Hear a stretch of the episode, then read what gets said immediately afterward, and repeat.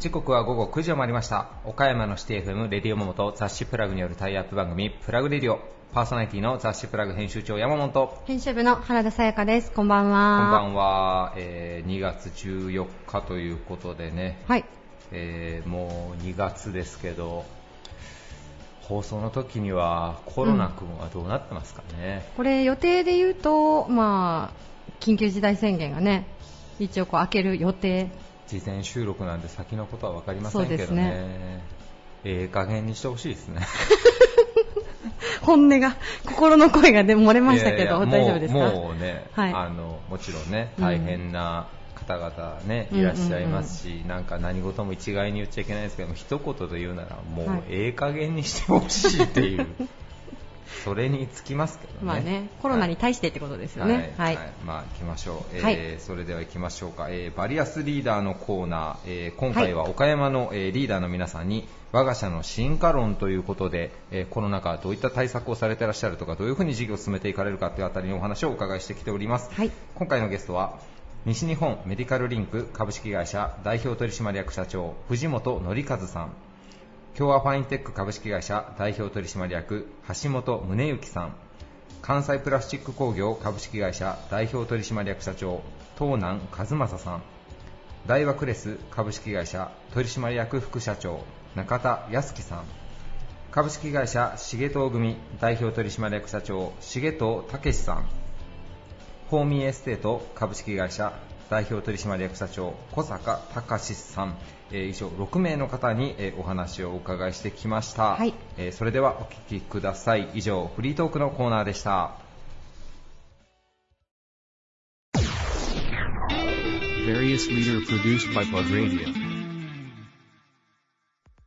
西日本メディカルリンク株式会社代表取締役社長藤本則和さんです。よろしくお願いいたします。よろしくお願いします。今回初出演ということで、はいありがとうございます。ありがとうございます。西日本メディカルリンクさんとしては、あの、今までもかなりご出演いただいてはいるんですが、今回藤本社長、あの、初出演ということで、あの少しお話を伺えればと思っております。あの、今回の取材テーマなんですが、我が社の進化論ということで設定させていただいておりまして、あの、まあ、新型コロナウイルスの影響等も、あの、世の中では、あの、広がる中で、あの、会社の次の時代に向けた生存戦略、進化論のお話を伺えればと思っております。まずはなんですが、あの、新型コロナウイルスの影響で、まあ、医療現場にもかなり近いところで、あの、事業されている西日本メディカリンクさんだと思うんですが、影響であったり、こう、変化みたいなところはいかがだったでしょうか？はい。あの、やはり、えー今回岡山は、まあ最近ちょっと 患者数も増えてきてますけど、まあ当初は間、あの、そんなに多くはなかったんですけども、やっぱり病院さんの方も、やはりあの、他県とか首都圏を考えたときに、やはり、えーきちっと、あの、感染対策というのをしっかりされている中で、はい。我々も、えー病院さんの方もですね、あの、きちっとそういう、あー対策を取られることで、やはり訪問規制とかですね、うんいろいろありました。で、実際、えーとはいえ我々もやはり、えー医療従事者を支える立場の中で、はいやはり、あの、そこのニーズっていうのがありまして、現場でも、えー対応させていただいた、うんあの、感染対策をしっかりする中で、えー対応させていただいたっていうのが現実です。うんうんとはいえ、あの、病院様もやはり、えー手術件数とかも、うんはい。やはりこうコロナの対策ということで、やはり2割減とか、うんやはりどこの病院さんも手術が減ってくるとか、うんあと、えー検診とか、はい。やはり、えー開業医さんとかもやはり外来がうん減っているということで、やはり、えー大きな病院様だったら紹介が減ったりということで、うんやはりそういう、えーいろんなこう、えー変化か変化か連鎖があって、はい。やはり手術が減ったりとか、うん病院さんの経営の方もかなり大変だったし、また患者さんに対する医療従事者の皆さんの苦労というのもうん我々も実感してきたとう。いうんのが現実です。ありがとうございます。あの、やはり今までと違う、こう、流れが来たというか、はいその手術が定期的に行われる時とはまた違う、こう、ニーズみたいなものが生まれたんじゃないかなと思うんですが、やっぱりその感染症対策みたいなところで、あの、西日本メディカルリンクさんへの、こう、需要というか、あの、変化みたいなこともあったんですかね？そうですね、我々はやっぱり今までだったらやっぱりお客様のため、患者さんのために何かこういうものをご提案したりとか、ものをあの用意させていただいてたんですけど、やっぱり今回大きな変化の中で、やっぱり、えー今だからできる、今、今我々がお手伝いできる提案とか、今だからできるその、まあ、感染対策の、えーものとかですね、あとそういう機器とかを、えーご紹介させていただく。逆に普通の今までのルーチンのものを提案するというこのご時世で、うん。そういう場ではなくて、っていうのが大きかったということを考えています。あと、やはり、あの、今まで直接対面でやってたことも、やっうんぱりあの、オンラインを通じての、うん。あの、かまあ、先生方とか、うん。いろいろこう、直接会わずにできることという新しい、これ、あの、提案の仕方っていうのもうん。今、えー我々としても、うん。先生がそういうふうにやらせていただいているのが現状です。なるほどですね。今できる提案を、はい。あの全力でされているということでお話があったんですが、はい。あの今回の取材テーマ、我が社の進化論にも通ずるところなのかなと思うんですが、あの西日本メディカルリンクさんのこう、まあ、大事にされている理念みたいなところがあの、まあ根底にあるからこそこう今できる提案をその全力でされるというところにつながってきたのかなと思うんですが、あのまあ、今回進化論を伺うという話の流れの中で、はい。少し改めてこう、今企業として大事にされていることであったり、あの、生存戦略として、あの、これから大事にされていこうと思われている部分、改めて教えていただいてもよろしいでしょうか？そうですね。あのはい弊社ももう創業102年目を迎えまして、はいやっぱり歴史ある会社で今までのあの医療と歩むという理念のもとでやってきたんですけども、これから時代も変わっていく中で、やはり、えーいろんなこう変化があると思うんですけど、ただ一番大事なのは、我々は、えー医療や介護を通じて、やはり、えーその直接患者様にはあの何か対応できるわけではないですけども、お客様の先には患者さんがいるのでう、んすべては患者様のために安心、安全かつ質の高い医療に貢献したいという思いが一つあります。はい。あと、えー社員さん向けで考えますと、一番大事なのは我々としては、えー人が財産だと思っているので、えーやはり社員さんと社員さんの家族の安心安全、そしてやっぱり健康、心も体も健康をっていうのを最優先に。それは特に今回コロナの件で、やはい。っぱり現場の第一線を行く、えー営業の人たち、それを支える管理部の人たちも、皆そういうリスクにうん少なからず侵される可能性があるという中で頑張ってくれてますので、やはり安心安全を我々としてはできることをきちっとやっていくということと、やはり今後、ウィズコロナとか、アフターコロナと言われてます。その、やはりそういう中で、やっぱりいろんな精神的にもみんな、あ少しこう巻いていると思うんですけど、心も体もやはり健康で保つということ、健やかに元気に、えーみんな、えー仕事も生活もしっかりやっていただく。はい。その中で事業継続ということで、我々は永続して発展し続けて、うん。社員と社員の家族を誇れる会社を作っていきたいなと考えています。そのために、やはり我々だけがよくいいんじゃなくて、やっぱり我々が誇れる会社は、社会であったり、お客さんであったり、我々のチームメーカーさん、うん皆さんがわうちの西日本メディカルリンクを誇りに思っていただけるような、やはりこう感動できるサービスとか、うん心に記憶に残るような対応をさせていただくことが大事かなと考えております。ありがとうございます。あの、改めてこうお伺いしたんですが、やはりこう、人というのが、あの、まあ、その患者さんというところでも、あの、最終的に商品を使われる患者さんというところで人を大事にされていたり、または社員さん、その家族の皆様、すごく人というところを、あの、大事にされながら事業を営まれているのかなと思ったんですが、やはりそこは、あの、ずっと意識されているところではあるということですね。そうですね。あの、やっぱりいいサービスとかをやっぱりさせていただくに関しても、我々のやっぱり一番は自分たちがやはり、あの、贅沢じゃなくて、はい。幸せというか幸福であるがためにあるということが一番大事かなと。うん。その中に我々は一番いいパフォーマンスができたりサービスができて、やはりお客様とか、いろんな方に、えーお役に立てるというところなので、やっぱりそこが大事であって、やっぱり我々は物を売る前に、やっぱりそれぞれの社員さん一人一人の人材っていうのを大事にして、その人たちが一生懸命頑張ってもらわないと会社ってうまくいかないと思うので、まあ、我々、私としてはそこが一番大事なところかな。で、その人たちが頑張れば、必ずみんなが頑張ればうんいい結果が生まれると思いますので、もうそこを大事にしてます。そこが回ってるということですね。はい、いい意味のサイクルで回れば、うんこの会社というのは発展するんじゃないかと思います。社員さんも、はい。患者さんも、はい。そして会社もということで、そうですね。いい形で回り続けるというはい。ことですね。ありがとうございます。あの例えばこう、まあ、社員さんがこうモチベーションを上げたり、あのまあ、気持ちよく働けるためにあの取り組みもされてるかと思うんですが、うん、少し具体例も教えていただいてもよろしいですか、まああのまあ、私も社長になって3ヶ月なんですけど、おかげさまであの新しい、まあ、広島支店も新しくなって、はい、今回ちょうど4月にですね、本社も新しくなって、うん。はい、まあ、いろんなまだその他県の人もそんなに多くは来れてないんですけど、まあ、岡山県の方とかのお客さんが来ていただいて、お客さんというかいろんな方が来ていただいたときに、本社を見ていただいて、こう岡山県かと思っていただけるぐらい、すごくこう、あの、モダンなですね、はい、環境っていうのがまずできたと。うん、これはやっぱりうちの、えー、会長兼社長だった神崎の方がやっぱりすごく、うん、先を見た対応してくれたのと、私はそれを今受け継いで、まあ、同じように、シャープと同じように、これからそう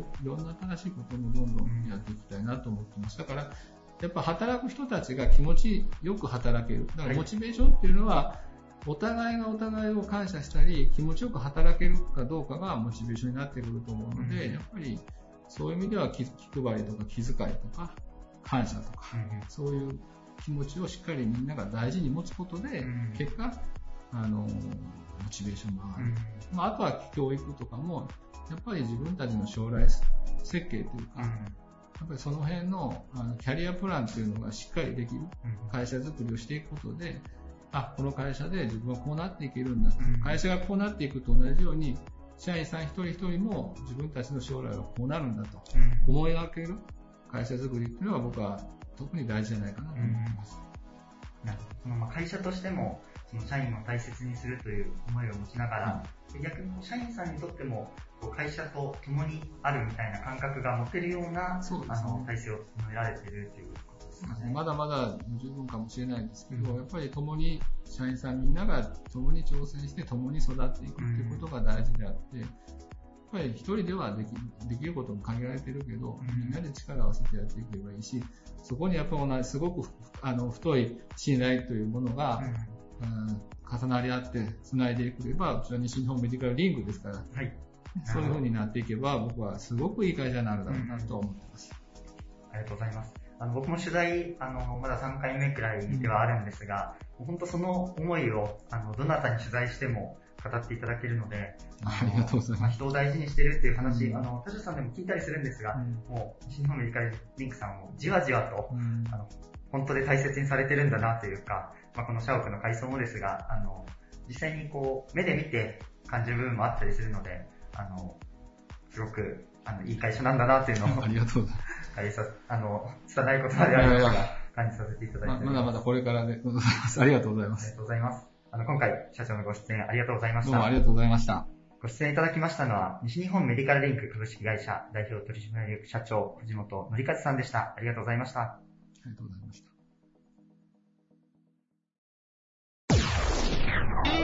Various leader produced by Radio.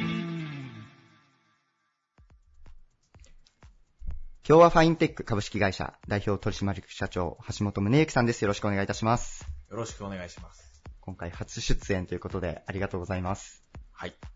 あの、まず今日はファインテックさんの、こう、どんな事業をされているのか、あの、はい、リスナーの方に、あの、概要を教えていただければと思うんですが、お願いできますでしょうか？はい、簡単に説明させてもらいます。じゃあ、あの、製造業のための機械を、製造業のための製造設備を作る会社です。はい。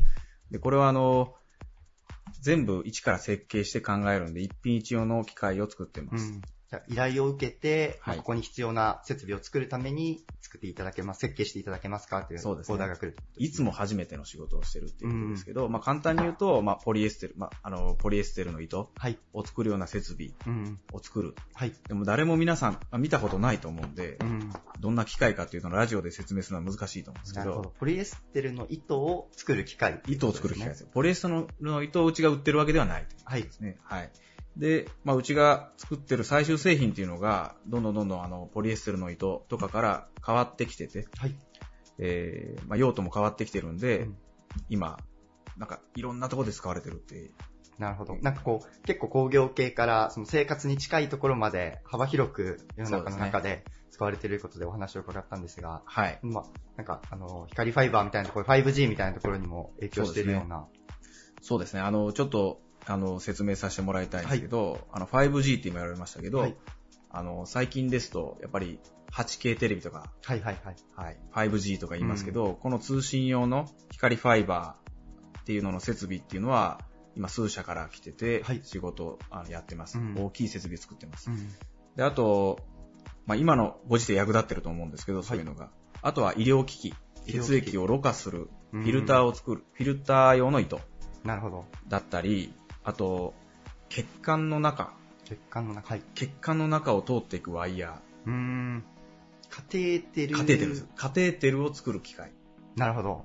っていうのもうち作ってまし絶て、対になんかちぎれちゃダメみたいな感じちぎれちゃ絶対ダメ。メですね。そうですよね。ちぎれちゃ絶対ダメですし、血管を傷つけても絶対ダメだと。うん。こういう糸を作って、まあ糸っていうかカテーテルを作ってます。こういうのが、あの、やっぱり今、心筋梗塞とかうんなった時に、ここをですね、あの、ここっていうか、あの、この胸を胸をですね、はい開いて、血管を、の中の、あの、をひ開くっていうかですね、はいそういう狭心症の治療とかいろいろやありましたけど、そういうんじゃなくて、もう手首からはい。ワイヤーを入れてう、ん。2日で退院すると。なるほど。1ヶ月の入院期間が2日で済むということで、うん病院のベッドとか逼迫しますよね。はいああいうのを防げる。病院としてもいいということなんですね。そうですね。医療費の削減にもなるなるほど。っていうものとか、まあ、あとはフィルター、フィルター言ってますんで、糸といっても、あの、工場の排気ガスはい。をきれいにする。うん。溶剤を回収する装置。うんこういったものもかなり売れてます。なるほど。まあはいその糸を作る技術、その糸を作る、その機械や設備投資を、設備を作る技術が、はいさらに進化してフィルターみたいなところで様々な業界で活躍、活動、活躍されているということですね。そうです。ね。今一番多いのはやっぱフィルター、血管内、うん。5G、そのあたりかなと思うんですけど。うんうんはないる。ほど。なんかでも、この、糸を作る技術からさらにこう、時代の流れに合わせて様々な分野で転用されてきたような感じ、形で感じるんですが、なんかそのあたりやはりこう、営業力というか、製品力みたいなところも合わさって、あの、声がかかっているということですかね。そうなんですよ。うんあのー、ホームページを、まあ、僕が来て、まあ、まずちょっとホームページ古いなっていうのがあったんですけど、なるホームページを全く内容を変えずに新しくしただけなんですけど、うん。見た目ちょっと新しく見えるように変えて、はい。で、えーあとは展示会、展示会。東京の展示会で、まあ、社名があんまり売れてませんので、うん。あの、大手さんにはい。高機能フィルム展だとか、あの、国際プラスチックフェアっていうところで、うんうちの会社アピールしていったら、まあ、いろんなお客さんのニーズにはまったっていうことですねなるほ。ど。で、このコロナの中で、はい。ホームページをまたガラッと変えるっていうあ、プ。ロジェクトもやってますので、うんまたあの、僕、当時僕が作ったただ新しくちょっと見えるだけうんのところから、もうちょっとあの、進化したなるほどホー。ムページに変えようと。うん。今じゃあその、今取材が6月時点ですけど、はいホームページのこう回収計画が進行中ということですね。そうですね。うん。進んでるんか、ちょっとあの、みんな担当の人に聞いて 忙しいから、うんなかなかって言って、あのちょっと11月ぐらいには終わらせたいですけどね。なるほど、なるほど。はいあの、プラグの発刊と、このラジオの放送との間にちょっと、あの、ログがあるので、はい。あの、もしかしたらラジオの放送の頃には、はい新しいホームページが見える形になっているかもしれないということで、いやーそうですね。嬉しいです。見てもらいたいですねぜひ。このラジオを聞いた方は、あの、今日はファインテックで検索していただければとはい思います。はい。ありがとうございます。ちなみに、あの、まあ、その、技術的な会社の概要を今ご紹介いただいたんですが、はい。あの、今回のテーマ、我が社の進化論ということで、あの、はい皆様にお話を伺っておりまして、あの、まあ、コロナ禍の影響もある中で、その社会の様子がかなり変わってくる時代かなと思うんですが、はい。あの、社長にとって我が社の進化論というテーマでちょっとお話をいただくと、どういうところを思われてますでしょうか？はい。うちの会社の進化論は、はい。まあ、今、その、今まではですね、まあ、糸を作る機械っていうことをテーマだけにやってましたんで、うんうんまあ、あの、景気の上がってきたり下がってきたりという影響をもろに受けてたんですけど、ああ、そうなんですね。はい。で、今コロナ禍でかなり不景気になるのはもう目に見えてるんですけど、うん。世の中全部変化しなきゃいけないんで、うん製造業もどの、まあ、自動車業界にしろ、化学メーカーにしろ、全部作るものが今変わってきてますんで、うんそうなると設備を変えなきゃいけない。なるほど。ってなると、あの、うちの会社、まあ、50人ぐらい設計がいますんで、そのメンバーが、新しい設備を、にチャレンジするときに、うんまあ、お客さんと一緒に。取り組んでいける、まあ、チャンスかなと思いますね。お客さんがこう、今進化しようと、はい。こう、まあ、もがかれてる、考えられてるところで、はい。その、今日ファインテックさんのこう設備が必要となってきているっていうのがそうですね。現状という。進化するお客さんの武器になるのが僕らの進化論ですね。なるほど。進化するお客さんの武器になる。そうですね。今ちょっとこう、進化論ってなんだろうねって話を事前にさせていただいた中で、はい。こう、なんだろうねって話のまま今ラジオの収録させてもらってるんですけど、今出たんじゃないですかね。あそうですね進。化論難しかったですけどね。あの、そう、そう、どそうかもしれませんね。設備というのが、まあ、武器に例えられるということですよね。そうですね。いや、そうなんですよ。お客さんの武器なんですよ。だからお客お客さんの中でも、これを買えばできるっていうものは、今ないはずなんですよ。うん。うん。だってお客さんにも付加価値出さなきゃいけないんで、自分たちのオリジナリティ出さなきゃいけないんですよ。うん。そしたら、どこでも売ってる機械買って作るなんて、お客さんほとんどいないんで、うん。じゃあ、あれ売ってるけど、あれにちょっとアレンジ加えたこういう装置が欲しいっていう時に、うん必ず設計がいったり。ノウハウがいるんで、ううんちの会社はのメンバー武器になると思うんですね、今の経験が。企画開発力みたいなところが、そうですねやはり。大きいという。そうですね。うんまあ、あの量産型でどんどん24時間工場を回して、あのしっかり儲けますよっていう部類の会社ではないんですけど、大量生産じゃないんですでよはないうというちことですよね。はいうん。だけど、まあ、こ困ってるお客さんの課題解決うん。をしていくのが僕らの仕事なんでなる、まあ、言うな、もう今よ、日本中、世界中のか製造業困ってますよね。うん。だから、今僕らはチャンスなんで。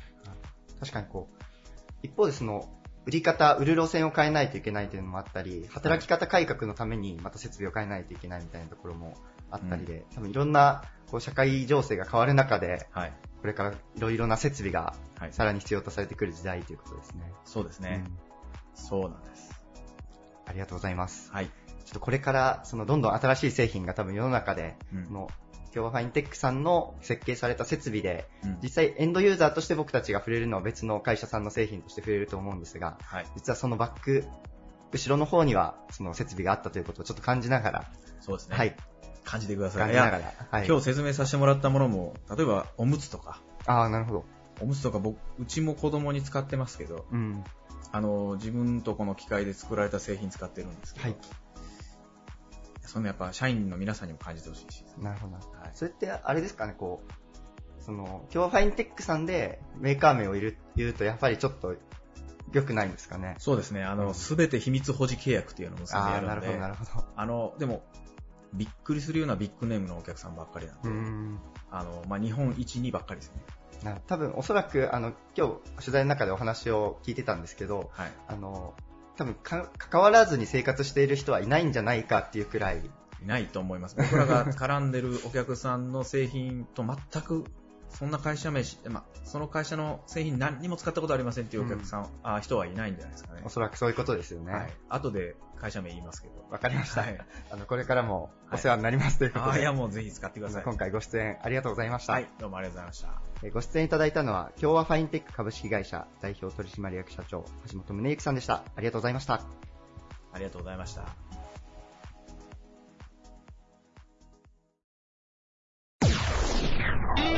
Various leader produced by Pod Radio. 半導体工場用薬液供給装置等を製造する会社です。関西プラスチック工業株式会社、東南和正さんです。よろしくお願いいたします。よろしくお願いします。今回初出演ということでありがとうございます。いえいえ、よろしくお願いいたします。まずリスナーの皆様に、あの、関西プラスチック工業さんがどういう事業をされているのか、はいあの社長の口から改めてご紹介いただいてもよろしいでしょうか。はい。当社は72年経ちます創業ですね。はい。で、もともとは、えー、輸出火炎、畳表ですね。それを輸出する、あまあ、輸出火炎ですからそうですね。はい。はい。あの、そういう会社だったんですけれども、えーまあ昭和31年にえー関西プラスチック工業という会社をお作りました、別に。はい。で、それは積水化学のパイプを作るというためにそういう社名にしたんですけれども、実際にはそれが実現せずに配管工事をするとそうなんですね。いうことにえーなってしまいました。はい。で、えーただ積水化学の仕事の配管工事をやってるうちにですね、はいえー半導体工場が日本にでき始めて、その超純水配管、限りなく綺麗な水ですね。はい。これはあの半導体を作るときには必ず洗浄、いろんなところで洗浄ししますので、洗浄の水の中にちょっとでもゴミが入っていたら、はい。ショートしてしまう。うんということでですね、非常に綺麗な水を作る。で、その配管が塩ビだったんですね。はい。それはなぜかというと、金属イオンが入っていると、そういうショートを起こす原因になるということで塩ビが使われた。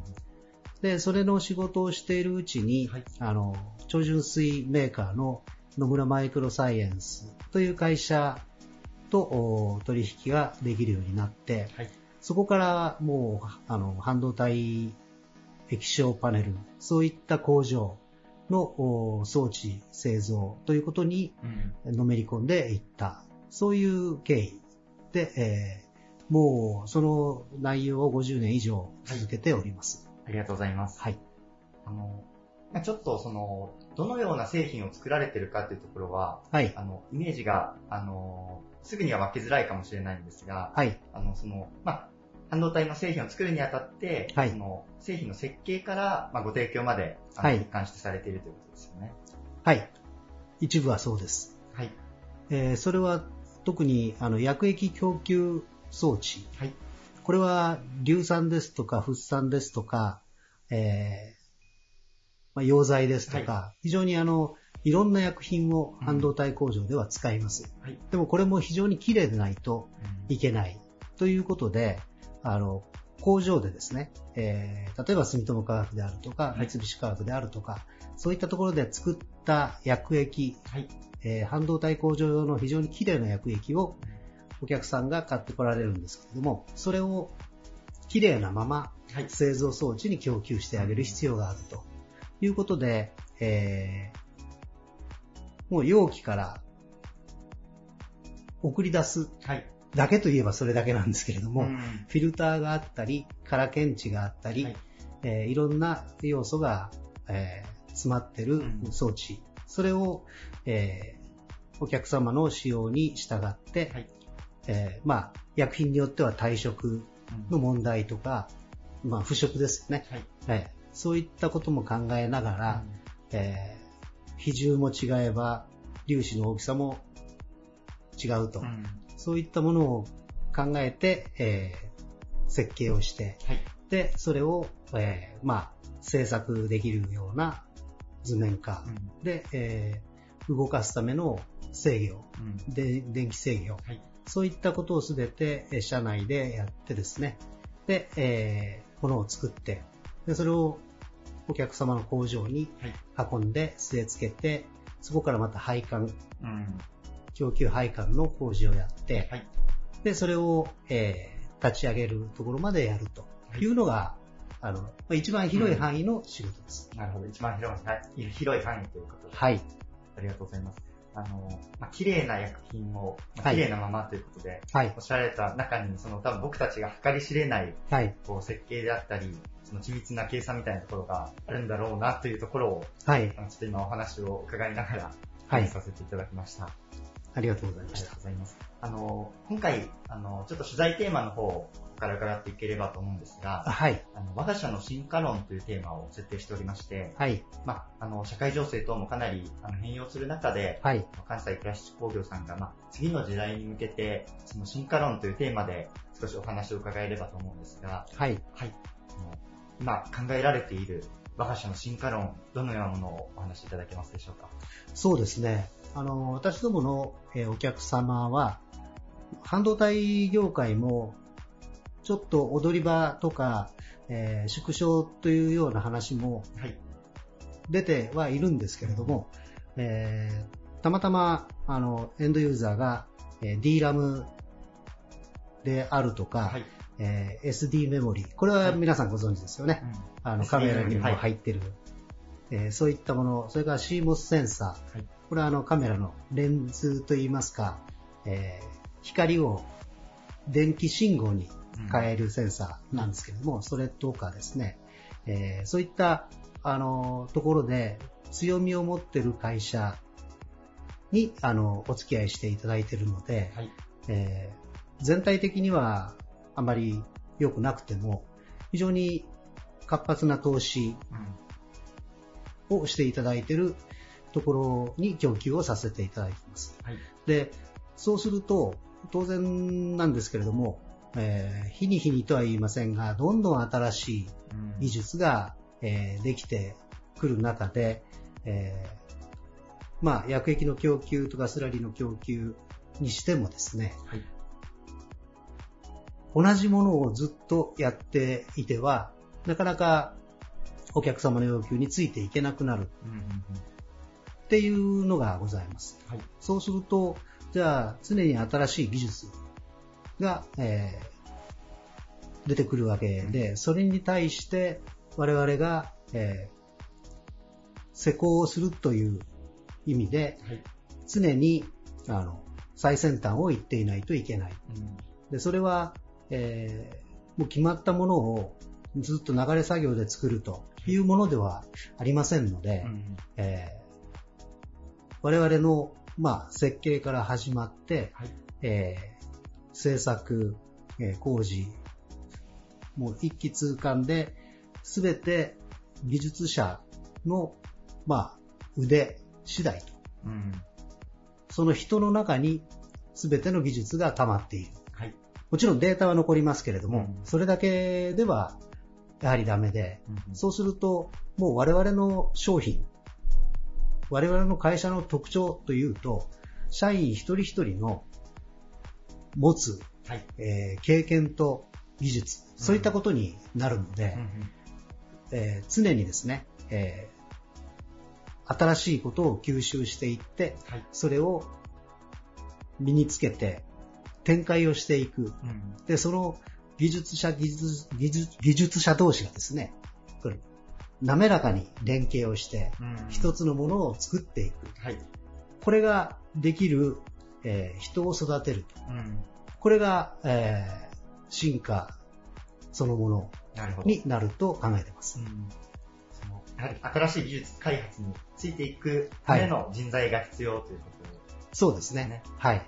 しかもその滑らかにというお言葉もありましたが、はい。その社員さん同士、はいそ。のまあ、ここで働かれている技術者さん同士の連携が、はい。その会社の価値としてはいなっていくということですね。そうです。そこですはい。滞るとですね、うん。とんでもない事故が起こることもありますし、はい。えーちょっとしたミスがですね、うん。お客さんの工場を動き出したら、すごい、あの、金額の商品を作ってるわけなので、うん。ちょっとしたトラブルでですね、もう、億以上の単位のうん。損失があっという間に発生しちゃいますので、はい。はい。そういうことがないように、うん。常に、えー緊張して、はい、施工し、えーやっております。ありがとうございます。こう、例えばこう、今人材の大切さをお話しいただきましたが、はい。こう、そこに対して、はい今こう、力を入れられていることであったり、取り組まれていることがあればご紹介いただければと思うんですが。そうですね。あの、まあ、去年50名をはい。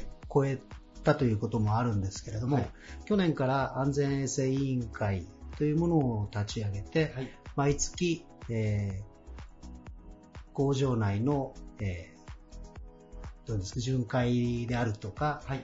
えー不備の修正であるとか、それを社員が、まあ、先生と一緒に社員が一人一人自分で考えながらうん進めて、えー言ってくれてると。はい。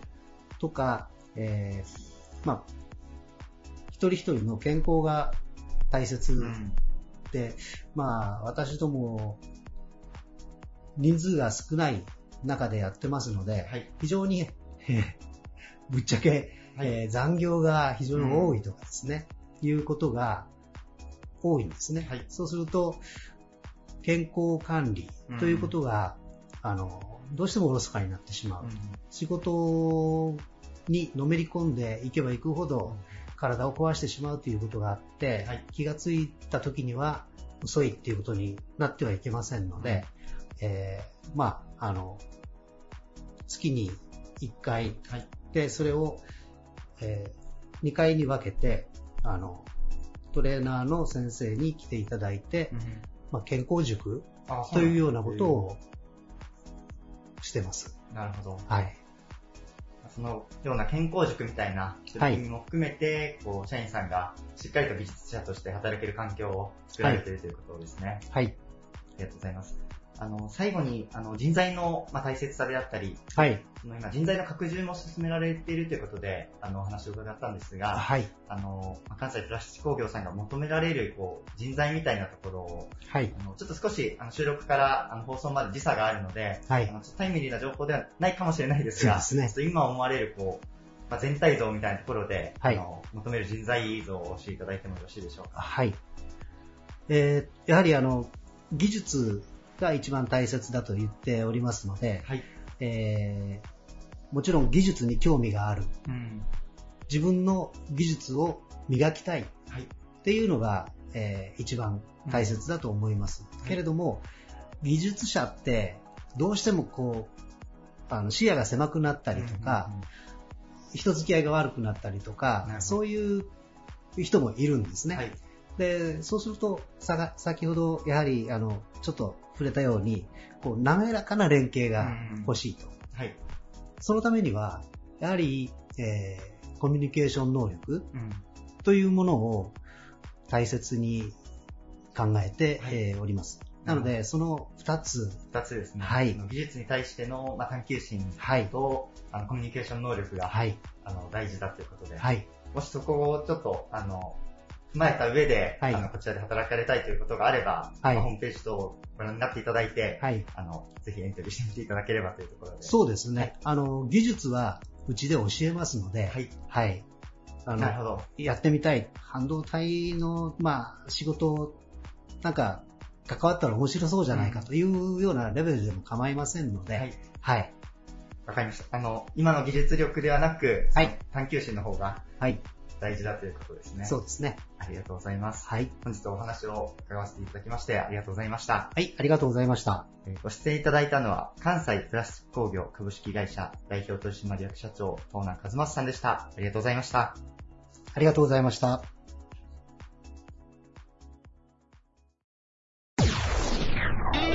Various leader produced by Plug Radio. 大学レス株式会社取締役副社長、中田康樹さんです。よろしくお願いいたします。、はいどうもよろしくお願いします。今回もご出演ありがとうございます。あの、今回のテーマ、我が社の進化論ということで、皆様にお伺いしてるんですが、はい。まあ、大学レスさん、コンクリートを中心にはい、こう、事業を展開されている中で、はいまあ、今回コロナ禍の影響も、あの、世の中ではある中で、こうはい我が社の進化論というテーマ、はいどのような回答を今回、あの、考えていただいておりますでしょうか？はい。えー我が社はですね、あの、コロナ禍において、まず課題がものすごく浮き彫りになりました。それは、えーリモートワークできるインフラが整ってなかったことです。えー昨今ですね、はいあの、まあ、こういうコロナ禍、えー感染症対策においてはですね、あの、万が一パンデミックが起こった際は、どうしても出社できない。えーそういった中でですね、あの、事業活動を止めるわけにはいかないということで、えー今回在宅ワークも考えたんですけれども、えーまず機器の問題、えーパソコンが、えーデスクトップを使ってたりとかですね、まあ、それ以外にもソフト面、えーどういって管理をしていこうだとか、もしくは、えーそれに対しての評価をどうしていこうかということがですね、全く考えられてませんでしたので、あのーここがどうしても今回の、えー緊急事態宣言発動時には、どうしても対応することができず、えーまあ、苦肉の策としてですね、えーまあ、部屋を分けたりですとか、はいもしくは、えースプリット出社ということでの対応となりました。ですが、この先またこういったコロナウイルスによる、えーまた緊急事態宣言が出るかもしれませんし、えーはいコロナ以外のまた感染症というのも、えーこの先あるかもしれないので、そういった時のために、あの、リモートワークを、えー導入していこうということで、えー考えております。でこの、機会に、はいあの、かなりこう考えられたんじゃないですかね。こうどうしようかみたいな。そうですね。あの、今まで全く体験したことのなかったことですから、あの、何が正解なのかもわかりませんでしたので、はいとりあえず役員会を開いて、うんえーその役員との話し合いの中でですね、あの、話していったんですけれども、あの、どうしてもやっぱり、そこでの、あの、まあ、世代による違いもあったりとかしてですね、うんあの、意見が合わないこともたくさんありました。なるほど。はい。もう世の中すべてが、あの、初めての経験に近いものだったんじゃないかなと思うんですが、多分こう、まあ、今まで当たり前だったことが、その時代の変化でこう、例えばオンラインで働くとか、そういうところが、まあ、あの、技術的にはできるようになっていても、あまり気づいてなかったようなところなのかなと。そうですね。はい。あの、先ほど申し上げました通り、あの、役員でも、あの、世代が違う、え者同士が、あの、今集まっておりますので、はい、そうしたところで、やっぱり、あの、古参社員で言えば、あの、同じ事務所に集まって、同じ、えー、同じ空気を吸いながら顔を見ないと、やっぱり管理ができないということだったんですけれども、うん、あの、こういうコロナ禍の経験によってですね、はい、あの、世間的にもいろいろな企業でリモートワーク、えー、実際に導入されて、それがうまくいってる例っていうのが、うん、あのたくさん出てまいりましたので、え必ずしもそうじゃないって言ったところですね、あの規制概念を取っ払うって言ったところや逆に前向きにこのコロナウイルスっていうところがですね、うん、あの大いに動かしてくれたんじゃないかなと思います。はい。ちょっと改めて見直すとか変革のきっかけになったというところですね。はい。そうですね。ありがとうございます。はい具体的に、こう、まあ、こう、検討を重ねる中で、こういう対策を打つことができるようになったであったり、その気づきみたいなところって発表されましたでしょうか？具体的にはですね、はいはい。まあ、あの、先ほど申し上げたリモートワークなんですけれども、そこから発生して、はい、今の出先の営業マンの、えー、働き方の、えー、改革っていったものにあの着手しようかなと考えております。はい、えー、例えば、え今、四国営業部で言えばですね、あの、2拠点構えているんですけれども、はい、あの、まあ、その拠点の規模を少し小さくしながらもですね、逆に2拠点から、え3拠点、4拠点に増やして、でその拠点についてはですね、あの、社員、リモートワークという対応の中で、はい、あの、まあ、自宅店事務所なり、そういったことでですね、あの、対応することができたら、その社員、担当する県の、えお客さんのところにですね、近いところにいながら、社内ではリモートでですね、あの、情報を共有し合って、あの、事業を推進していけるのかなといったところですね、非常にあの、今、課題となってたのが、あの、やっぱり、えー、移動距離、あの、移動の時間というのがものすごく、えー、無駄に使われていったなといったところもありますので、リモートワークによってですね、その辺の、えー、形態を変えることができたら、うん、えー、非常に、えー、生産性アップ、それからお客さんのところに近いところでできますので、より、えー、密着した営業展開が行えるのかなと思っております。うん、なるほど。はい。まあ、その確かに拠点を一つ構えて、まあ、しまうとというか、今までまあそれが当たり前だったと思うんですけど、そこの中心エリアは行きやすいですけど、そこから離れたところとなると、やはり遠くなってしまってたというところが、はい、あの、まあ、実情だったというそうですね。はい。お客さんのところにも行き行かないといけないけども、それと同時に、えー、毎日必ず遠く離れた、えー、自分の営業所にも戻らないといけないということでですね、一、うん、日の大半が、その移動の時間に当てがわれてしまってたというところもあるので、うん、そこが解消できたら、ものすごい有効的なのかな思います。うん、はい。確かにあの、なんかこう、コロナ禍の中で、まあ、リモートワークというと、その、まあ、社内の、その、就労環境の改善みたいなイメージが、あの、強いのかなと、まあ、私の中ではちょっとそういう印象があったんですけど、その、まあ、社内の就労環境を改善することで、よりお客さんに近く、あの、より営業する、まあ、頻度も上がるというような形が取れるのは、ちょっとまあ、新しい発見というか、あの、よりこう、世の中の生産性も上がるような機会になり得たのかなとみんなちょっとお話を聞きながら感じたところですね。そうですね。はい。本当にあの、このコロナによってですね、あの、まあ、失われたものも、あの、ありますが、うん、それと同時に新しく得られた価値観といったものも多分にたくさんありますので、それをいかに前向きに捉えていくかが重要じゃないかなと思います。はい。ありがとうございます。あの大学レスさんのこう取り組み、あの、すごく気づきのあるお話をありがとうございました。こちらこそありがとうございました。ご出演いただいたのは、大学レース株式会社取締役副社長、中田康樹さんでした。ありがとうございました。どうもありがとうございました。Various leader produced by Pod Radio.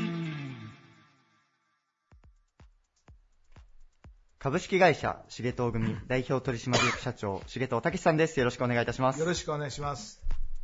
今回の取材テーマ、我が社の進化論ということで、皆さんにお伺いしておりまして、はいまあ総合建築業として、あの、かなり多くの建物を建築されている重藤組さんとして、はい。今回、我が社の進化論、どういう回答をお答えいただけますでしょうか？はい。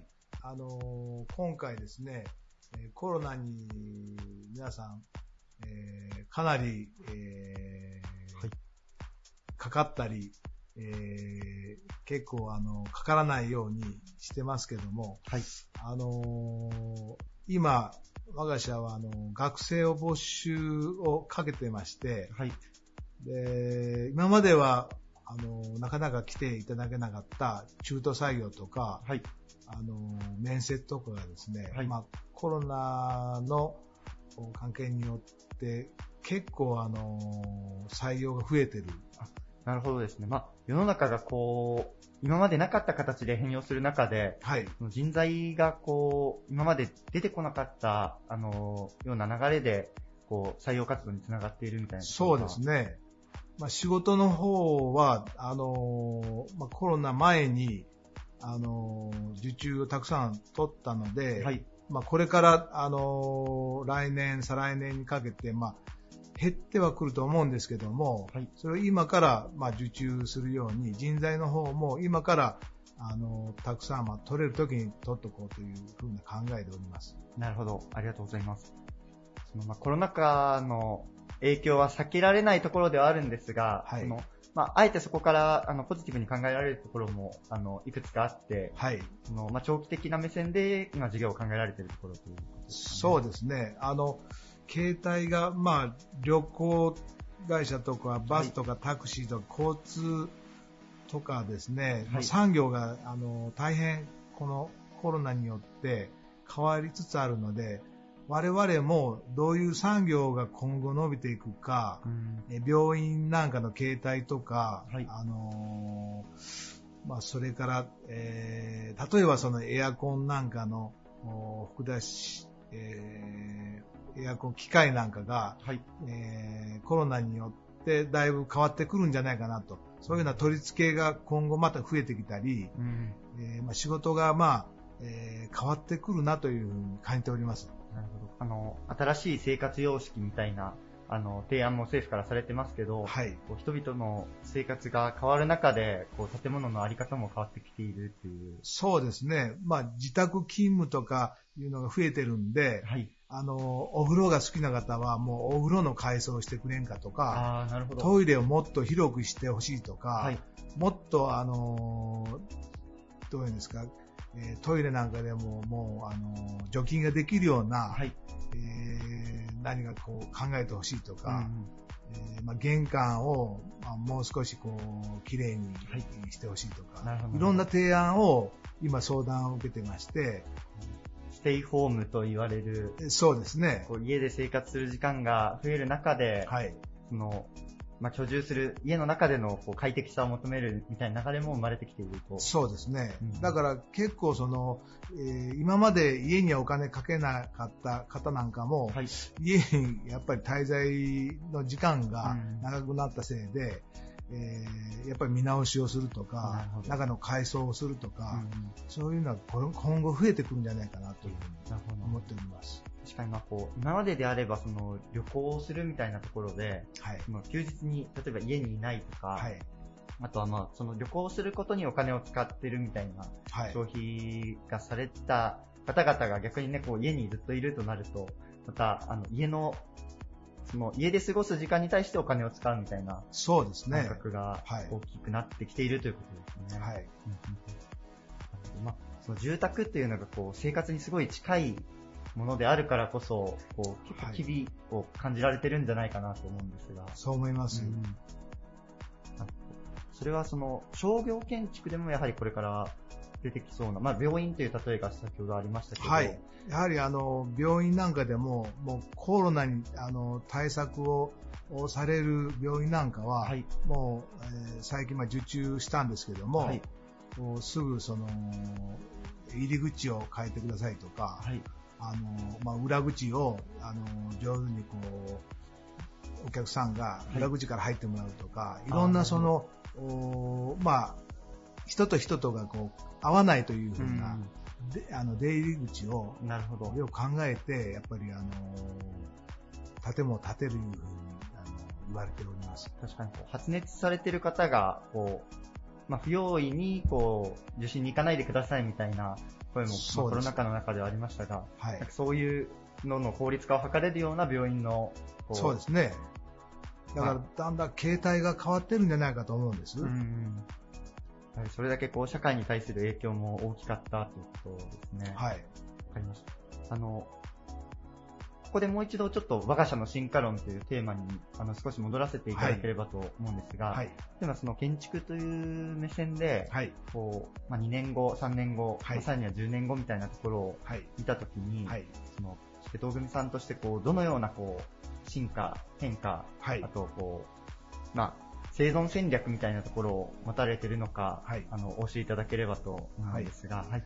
あのー今、まあ、その、画面をですね、会社で、まあ、各現場は、あのー今まではちゃんとこう、現場に行って、はい。えー所長なんかとお話したりはい。してたんです。まあ、コロナによって、もう行かなくても、もう、あのー画面上で、えー作業の内容とか確認を、まあ、今後はやっていくようになると思います。はい。なるほど。なのでそのまあ、オンラインであったり、テレワーク的なこう技術もどんどん使いながら、そそうですね。のまあ、コロナに感染しないような対策も取りつつ、はい時代の変化に合わせた事業を展開されていくというとそうです。ころですかね。はい。ありがとうございます。あの、ちょっとリアルなお話を今回聞かせていただいてありがとうございました。はい。えーご出演いただいたのは株式会社重藤組代表取締役社長重藤武さんでした。ありがとうございましたどう。もありがとうございます。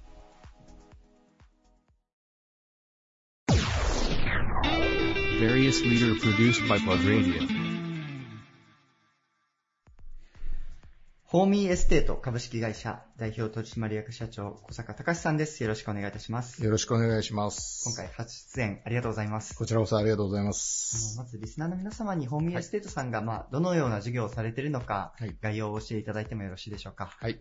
えー私どもホーミーエステートは倉敷を中心に、えー賃貸、はいえーいわゆるアパートですね。それと、お売買、はいえー土地建物のお取引、はいえーこれをおさせていただいています。はい。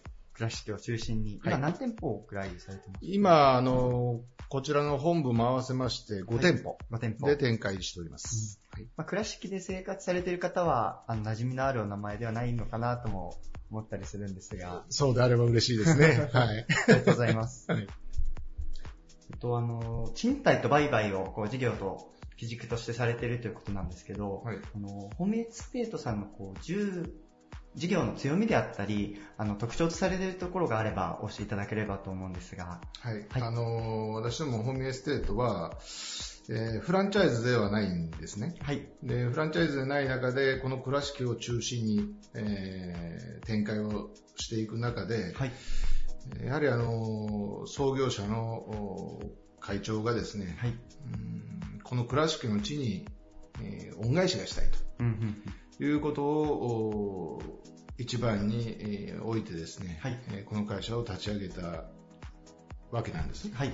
ですから私どもは、やっぱりあの普通のフランチャイズと違って、はい地域密着をしながら、うん。あーお客さんに喜んでいただきたいと、はいもうこの一点を、うん。えーみんなで、えー共有しながらあー精進しているところであります。ありがとうございます。はい。確かにこう、賃貸売買ともに、こう、他の事業者さん、うん全国的な事業者さんも、おそらくかなり多い中で、そうですね。はあの、倉敷に密着した、い。はい。あの、ところが、あの、強みというところで、はいありがとうございます。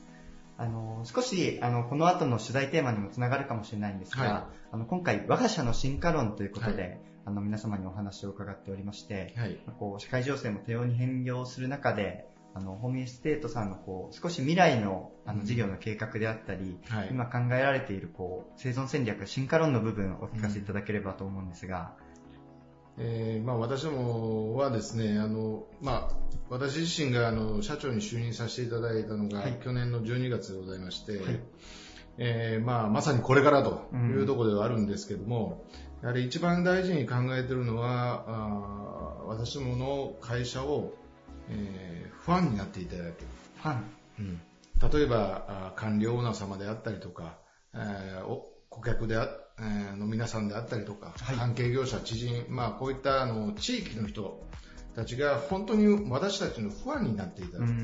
それこそが、あーまずう一番大事なことですし、えー今後5年、10年、えー20年と続けていく中で、一番重視しているところです。なるほど。はい。まあ、その倉敷密着というところも最初にありましたが、はい。それも含めてファンになってもらうというそうですね。なるほどそのまあ、もちろん商品力もですが、うんそのやはりこう人の力というかファンになってもらうというところは大きいのかなと思ったりするそうですすんでが、ね。そのあたりは意識されてたりされるんですか、うん、そうですね。あの、やはり、えーその成果を上げるためにっていうことも、まあ、営業ですから、あるじゃないですかね。もちろん、はい。ですけど、やはり私たちは、その、賃貸にしろ、不動産にしろ、売買にしろですね、やはりその時にお客さんが、まあ一番人生の転機、まさに次のステージに行こうとしてる時なんですよね。その不動産を借りる瞬間っていうのはそうですねね。はい、どんな生活が待ってるんだろうかとか、うんあーどんなせあー幸せな、あーね、あの今後が待ってるんだろうかって、こうワクワクしながら、まあ、お客さんで来られるんですよね。でそこを我々はやっぱりプロですから、そのワクワク感をさらにこう増大できるようなあのご案内であったりとか、あご提案であったりとか、またそのお客さん側に立って、本当にこう、えーこうすることが一番いいんじゃないかっていうような、あのプロとしての目線も持ちながら、でもやっぱりこうワクワクできるような、うんそういうようなご提案ができたら一番いいんじゃないかなというふうに思ってますし、そういうことをまあ社員にもお願いしていると。なるほど。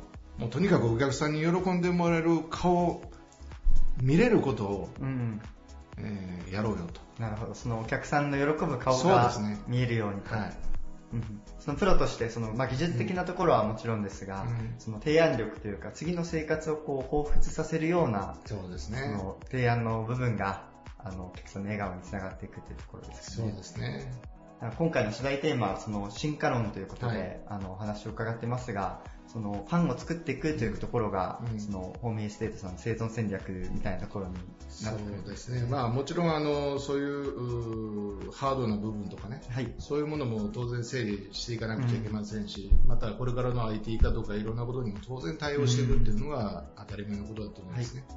ただやはりあの、私どものそういう不動産業、賃貸業っていうのは、やはりオーナーさん、顧客の皆さんがあって初めて成り立つ仕事だと思いますし、その中に、やはり、あホームエステート行ってよかったなと、倉敷ならまあホームエステートやなと。いうような、やっぱりこう、ファンの方が増えていく。そうすることで、また、あ紹介をしていただきながら、うん。あ、もう倉敷ならホームエステートだよと。いうふうにこう言っていただけるっていうことが一番大事だと思うんですね。うんこれはあの私ども会社も嬉しいですし、お客様も嬉しいわけじゃないですか。でまた紹介された方も嬉しいと。うんみんながあの本当にいい嬉しい気持ちになれるような、そういう不安をたくさん増やしていきたいなというふうに思いますね。なんか今日社長のはいこうインタビューをしてて、こう真摯に話されるこうなんか思いを熱くから語られる姿を見て、ちょっと僕はファンになりました。ありがとうございますはちょっとまだすすぐにはないですが、はいあのもし近いところであ借りるたい人がいたら、はいはい、ご紹介させてもらいます。ありがとうございます。すみません、ありがとうございます。えー今回ご出演いただきましたのは、ホーミーエステート株式会社代表取締役社長、小坂隆さんでした。ありがとうございました。ありがとうございました。